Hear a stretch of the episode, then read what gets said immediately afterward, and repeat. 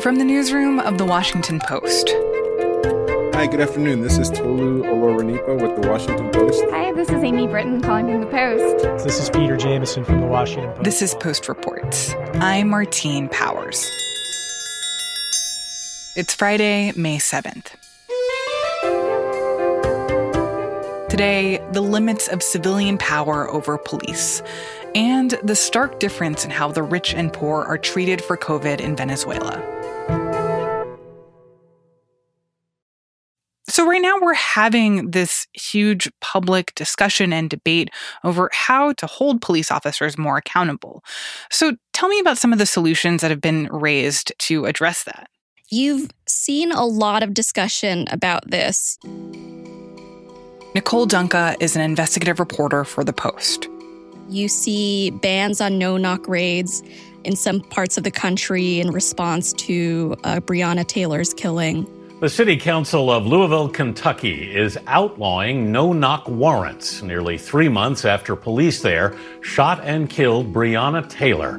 A no knock warrant allowed three plainclothes officers to burst into her apartment while she was sleeping. You have seen policies about body cameras. KCPD patrol officers will be issued body cameras. It's one of the reforms the department is making following the death of George Floyd. Another solution that people think about is a civilian review board. The gist of it is that people who aren't the police are called upon to police the police.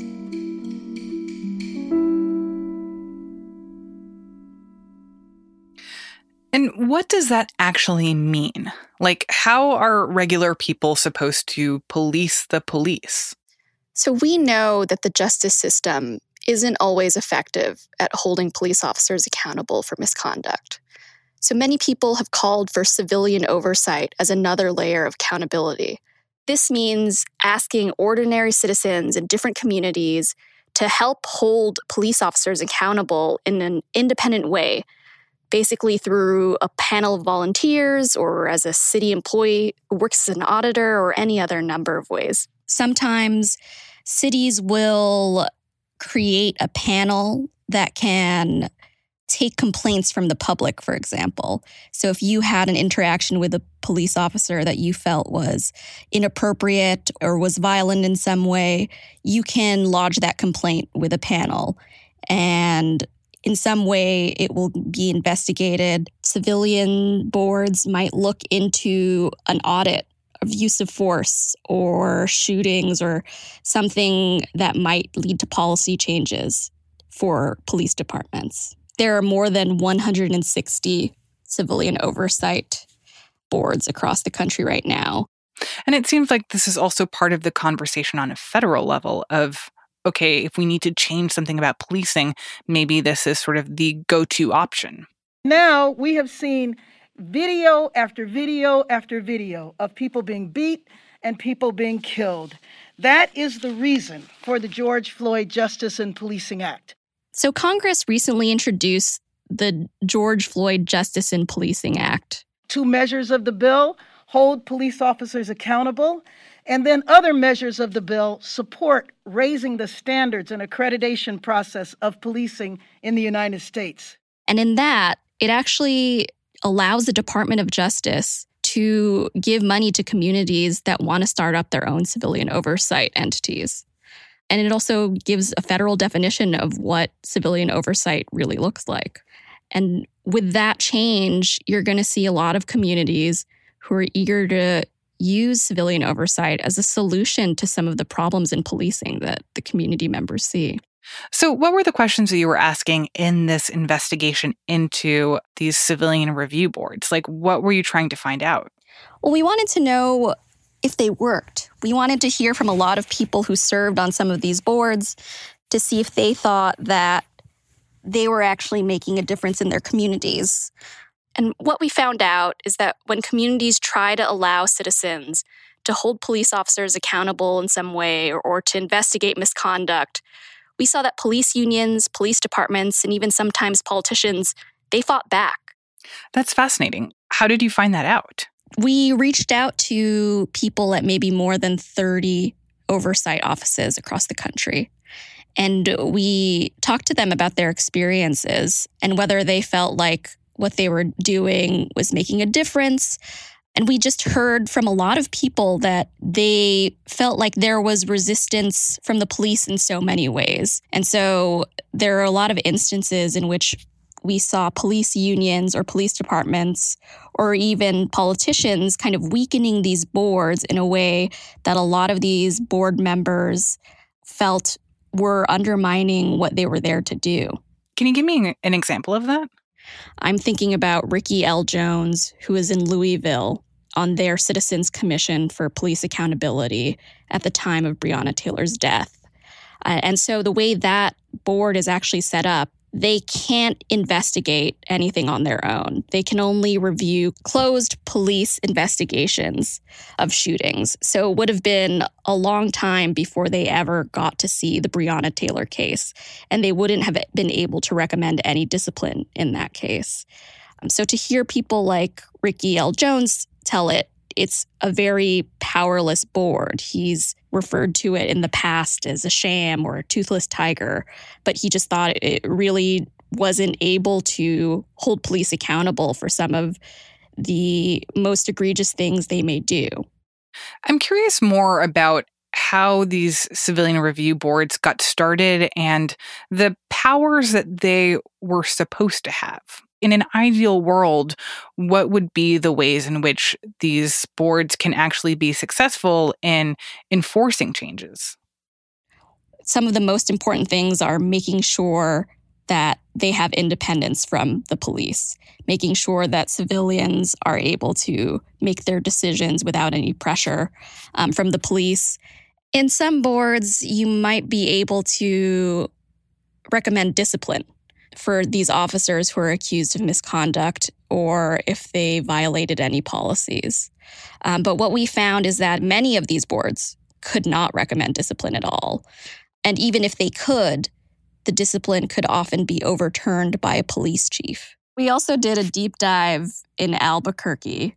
And in 2012, the Department of Justice actually started investigating the Albuquerque Police Department's use of force, especially its use of deadly force. And what they found is that over four years, police officers there had fatally shot 20 people. And they found that the existing civilian review office had been too forgiving of that use of deadly force. Albuquerque entered a settlement agreement with the Justice Department to get its use of force and police shootings under control. And under that agreement, they decided to remake that civilian review office into a new civilian police oversight agency. This was supposed to be an agency that would be stronger and that would be able to hold the police accountable for use of force more than the other office. But we saw that at nearly every turn, the police union or the police department resisted a lot of the changes that were supposed to be in place from the settlement agreement. And so you saw, for example, the police union suing the city as soon as the civilian oversight agency was created. And they basically said that some of the powers that the city was trying to grant to this oversight agency would violate the rights of its officers. So we talked to Veronica Ahanel, whose father, Valente Acosta Bustillos, was killed by police. We're very close, so he's the one that was pretty much always there for me. Veronica told her fiance to call the police so that they could check on her father. Albuquerque Police Department Operator 7027. How may I help you? Yeah, I, um, I was going to see if there possibly be any way you guys could maybe send somebody to my father-in-law's house nobody's seen or heard from him. And when they went to go check on her father, they discovered that he had a warrant. And when her father did not want to be arrested, they followed him into his home and shot and killed him because he had been holding a shovel that he had lifted above his head. When we talked to the police department about the Acosta Bustillos case, a police spokesman said that a criminal investigation had basically found that the shooting was justified. But Veronica thought the opposite and now they're still waiting for the agency to rule on the case more than a year later. It feels really like awful because it feels like uh, he's gone because that happened. They need to start changing something. They can't just be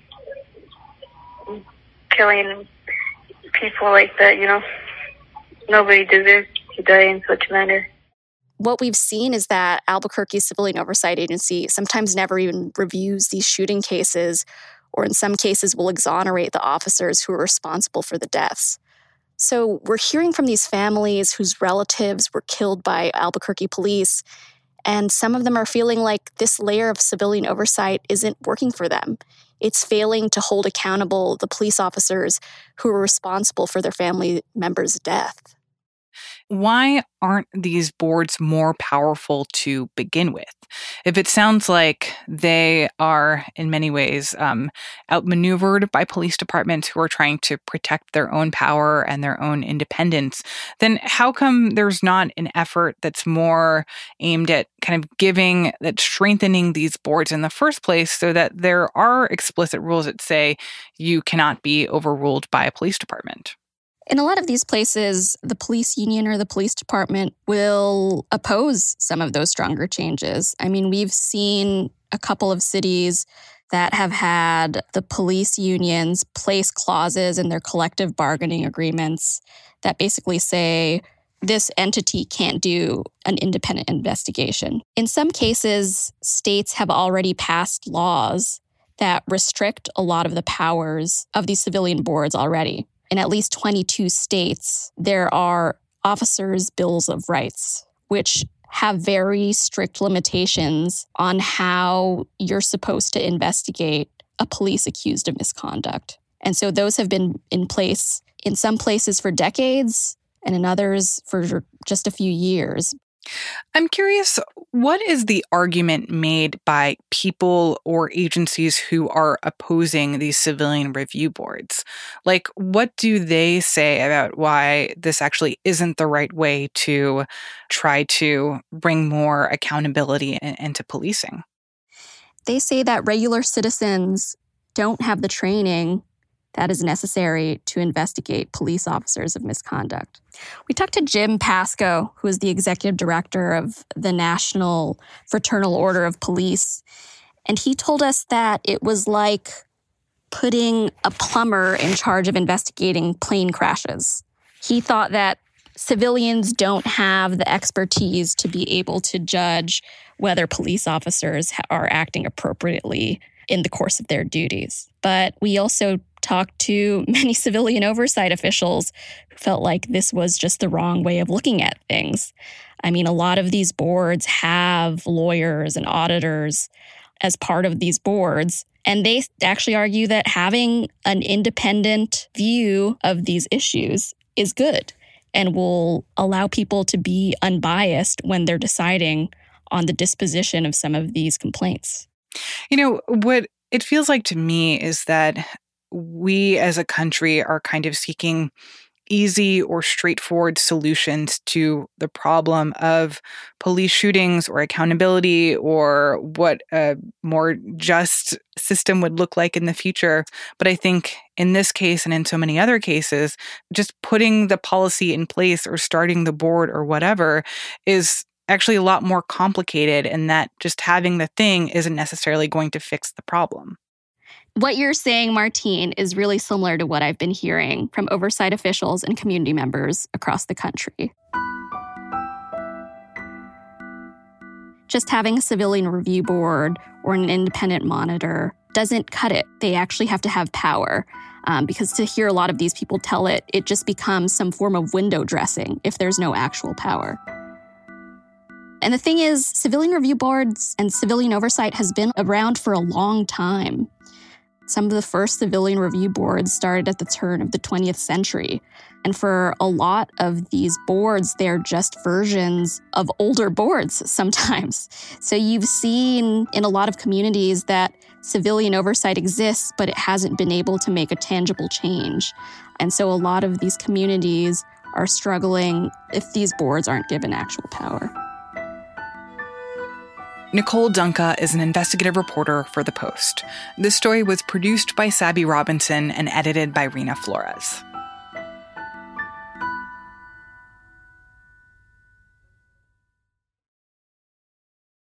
it was very difficult for us to find a hospital. We had to find out a different way so she won't die.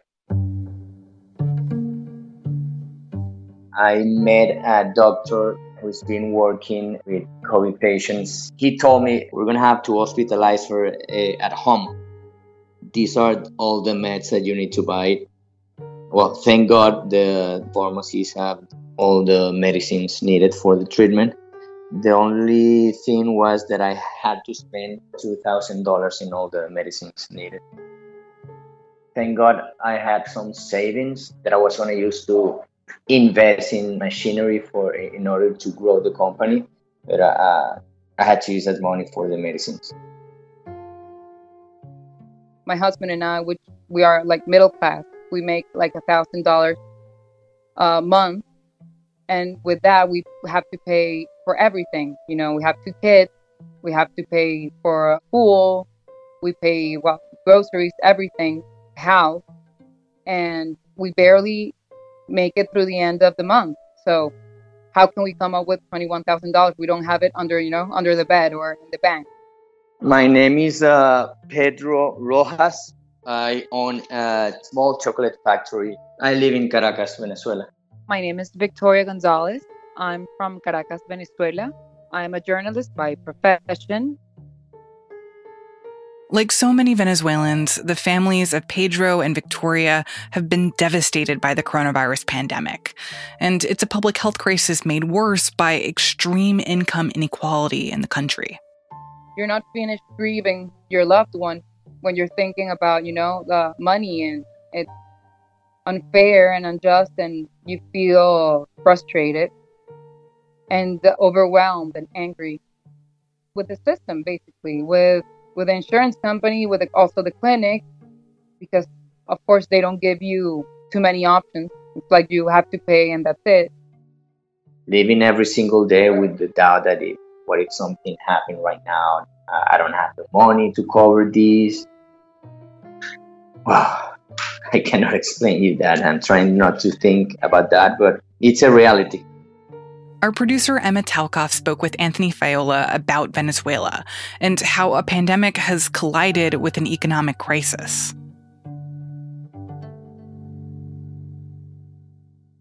What does the coronavirus outbreak look like in Venezuela right now? So last year, the Venezuelans really escaped the worst of the crisis, partly because they're a little bit more isolated geographically uh, than many of the other countries in South America that are more globalized and have large mega cities um, where people go in and out all the time. Um, but what we have seen in the last several weeks and months is that the Brazilian variant of the virus has seeped into Venezuela and made the situation far worse. Our understanding is that it's very difficult these days to find any real hospital beds in the capital of Caracas, and it's becoming increasingly hard to find available hospital beds in the countryside. There are shortages of oxygen. There are acute shortages of medicines that are being used to treat the coronavirus. And, and this is made worse by the fact that, you know, Venezuela has been suffering a health crisis from well before the pandemic began. Can you talk about how Venezuela's health system was equipped to handle an outbreak like this? So, you know, Venezuela is essentially a broken socialist state where the public health system is uh, basically destroyed. Hospitals are under equipped and underfunded, and they have been for years. There was one recent survey that found that 92% of x ray machines did not work, and 68% of facilities lacked consistent running water. Uh, I myself have been in Venezuelan hospitals and infectious disease wards where there was no pane on the windows um, separating the rooms, where there were a lack of masks and and gloves for health workers. The situation inside many of the public hospitals was a disaster, let's say, even before the pandemic struck. And I think what they're finding is that the pandemic has just brought a lot of those very disturbing shortages and problems home to roost. And how has President Maduro's government responded to the crisis?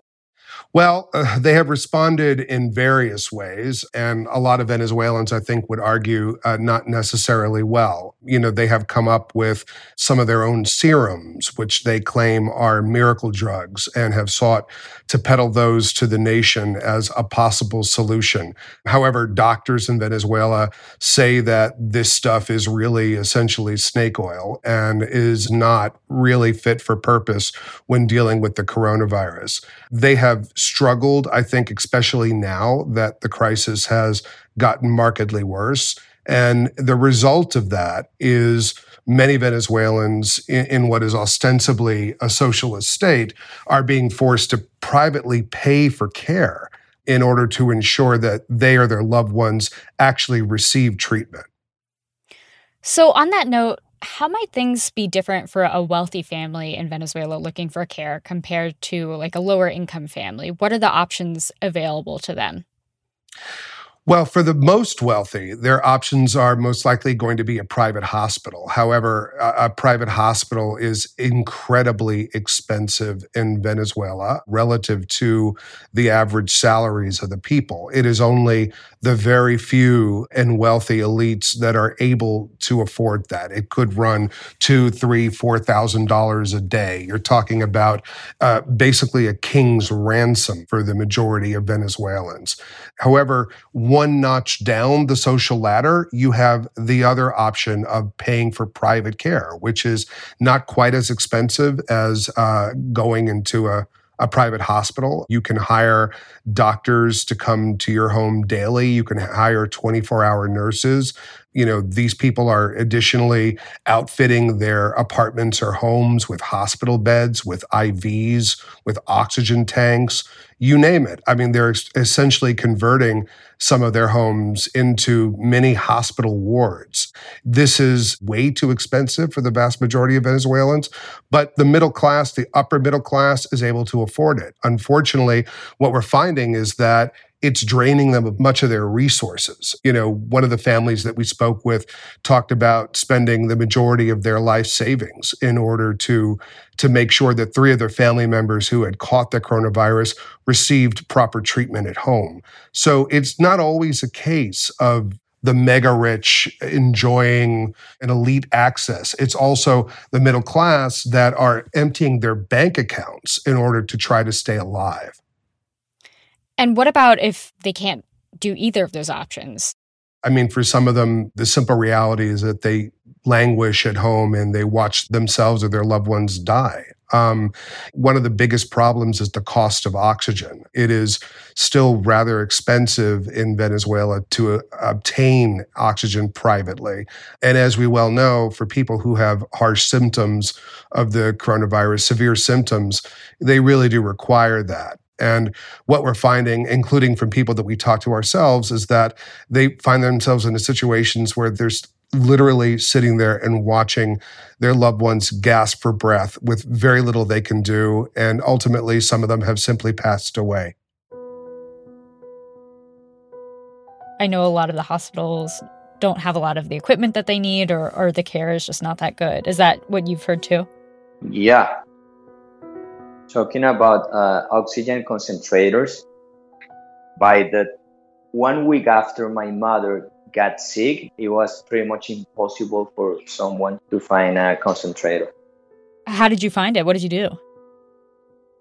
this doctor gave me a couple of uh, persons that uh, rent this uh, machine, and the third person that I called had it, and she rented it to me. It was uh, $35 per day for two weeks. Wow. it must have felt just so stressful also to have to be just calling people and hoping someone had a machine that you could rent. Definitely. It's been one of the most stressful times in my life, to be honest.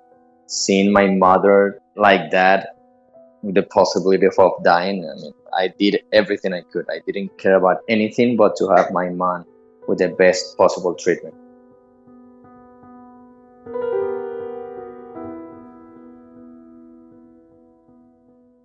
How does the situation in Venezuela compare to elsewhere in the region? Well, in some ways, it's sort of the worst situation of the haves and the have nots, simply because, you know, Venezuela has been brought so low by the economic crisis that it's been weathering for the last several years. And again, way before the pandemic. But that said, you know, we're seeing this manifested in similar ways across Latin America. Of course, it is one of the, if not the most unequal region in the world. And essentially, the pandemic has played out as a mirror of that inequality, where public hospitals are essentially simply not offering or not able to offer the same level of care as private hospitals. There have been studies that have shown that it is more likely in some countries particularly there was one study in Mexico that showed that those COVID patients who were admitted to public hospitals were more likely to die than the patients that were admitted to private hospitals. And again, we're seeing this play out in Brazil, we're seeing this play out in Peru. It is not unique to Venezuela to see this massive gap in care, but it just stands out there given the severity of the economic crisis that exists. And you mentioned the really contagious variant uh, first identified in Brazil that has now jumped into other countries in South America. Do we have any way of knowing, you know, how many of the cases in Venezuela are of this contagious variant? It's very difficult to know that, partly because they are testing so few specimens. But what we do know from talking to doctors on the ground that are involved in the process is that without question, the Brazilian variant has been detected there. And given the timing of the recent surge in Venezuela, the assumption is that it is at least being partially fueled by the Brazilian variant. In a sense, Brazil, in a, in a wider way, has become a super spreader in Latin America in the sense that countries all over the region, especially those that border Brazil, are seeing bigger and bigger outbreaks, partly due to the fact that the Brazilian variant is spreading in those countries. Some countries are seeing in fact, some of the highest death rates and some of the highest infection rates they've seen since the pandemic began. Is there any end in sight here? How's the vaccination effort going in Venezuela, for example? It's going painfully slow, as it is in most parts of Latin America. And again, there are some exceptions. For instance, in Chile, they have been very proactive about securing contracts for vaccines. And they're among a handful of nations that are actually way out ahead in the race to get herd immunity. But they are very much an outlier in the region. And in Venezuela, as well as in much of the rest of Latin America, you're talking about an incredibly low percent of people who have been vaccinated vis a vis what we've seen in the United States, for instance. That said, you know, there are some hopes that we will begin to see an acceleration of more vaccines provided to these countries that are in desperate need. You know, it's begun to slowly happen, but I think for the majority of Latin Americans, and definitely for Venezuelans, they're just feeling that this process is going laboriously slow. And you can imagine the frustration on the ground. You don't know uh, what's going to happen to you. That's the thing. I, have seen people that get headaches and that's it or nothing.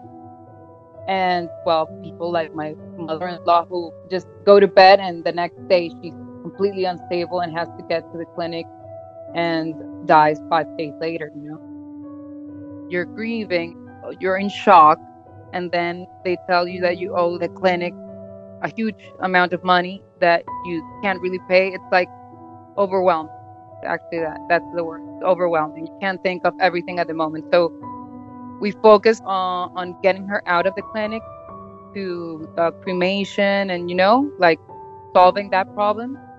But now we have to come up with that sum we don't have it. And you know it's like grieving two ways. You grieve for the person and you also grieve for what's happening to you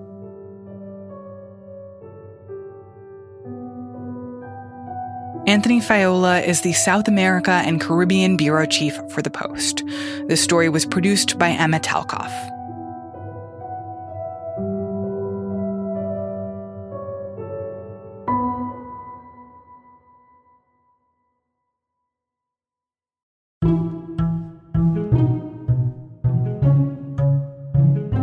That's it for Post Reports.